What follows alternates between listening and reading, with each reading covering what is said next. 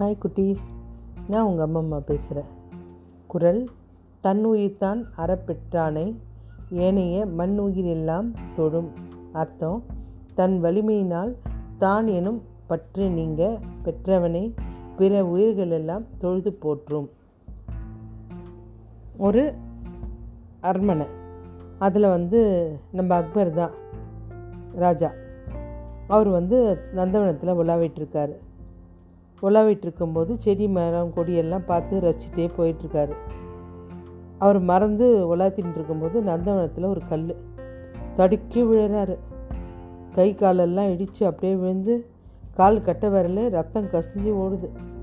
ரொம்ப கோவத்தில் தோட்டக்காரனை பேரை சொல்லி கூப்பிட்றாரு. எங்கே இருக்க? இங்கே வா அப்படின்றார். எங்கே இருந்தாலும் இங்கே வான்றார்.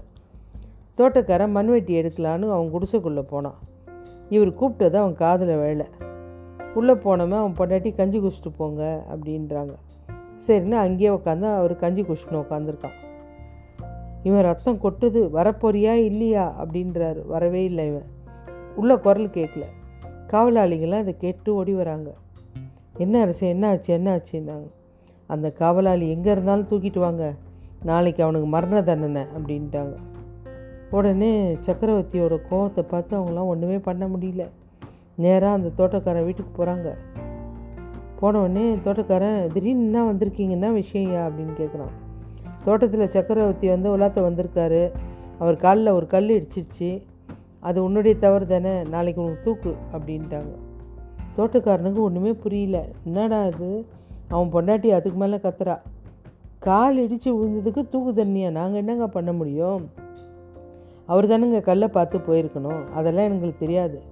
அந்த கல் எங்கள் சக்கரவர்த்தியோட கால் விரல பதம் பார்த்துருச்சு அதனால் உங்களுக்கு தூக்கு. நாளைக்கு காலையில் உன் புருஷனுக்கு.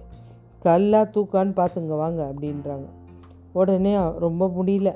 அவன் அழுதுகிட்டே இருக்கான். நான் என்ன பண்ணுறதுன்னு தெரியலையே. நான் இப்படி உள்ளே வந்துட்டு போகிறதுக்குள்ளே இப்படி ஆயிடுச்சு. அப்படின்னோடனே நீங்கள் கவலைப்படாதீங்க. நான் போய் இவர்கிட்ட கேட்குறேன் பீர்பால்கிட்ட கேட்குறேன் அப்படின்ட்டு அந்த அம்மா ஓடுறாங்க. அழுதுகிட்டே ஓடி போய் கேட்குறாங்க உடனே தோட்டக்காரனை பார்க்குறாரு அவர். கவலைப்படாத. நாளைக்கு விஷயம் நல்லபடியாக ஆகும். நான் சொல்கிற மாதிரி செய். நாங்கள் நீங்கள் சொல்கிறத பார்த்தா எனக்கு உயிர் பழைக்கிறதுக்கே வழி இல்லாத மாதிரி விஷயமா சொல்கிறீங்க இது நீ தைரியமாக செய் ஒன்றும் பிரச்சனை இல்லை அப்படின்றாங்க. மறுநாள் அவ கூடுது. இந்த மாதிரி தோட்டக்காரன் பண்ண வேலை ரொம்ப தப்பு அவனை தூக்கில் போடணுன்னு எல்லாரும் சரின்றாங்க. உடனே ராஜா அவனை தூக்கிட்டுன்னு போங்க அப்படின்றாங்க. அப்போ அவன் கொஞ்ச நேரம் கழித்து நான் அரசரை பார்க்கணும் அப்படின்றான் அரசரை பார்க்கணுமா? அப்படின்ட்டு கூப்பிட்றாங்க. அரசரை உங்களை பார்க்கணுமா? மரண தண்டனை கைதின்னு. வராரு. அவரை பார்த்தவொடனே காரி முழுறான் கீழே. உடனே அவருக்கு ரொம்ப அசிங்கமாயிடுச்சு. என்ன பார்த்து காரி முழிஞ்சியா? அப்படின்னாரு. தப்பாக நினச்சிக்காதீங்க அரசே. நீங்கள் ஒரு சிறந்த அரசர் கேள்விப்பட்டிருக்காங்க எல்லாருமே.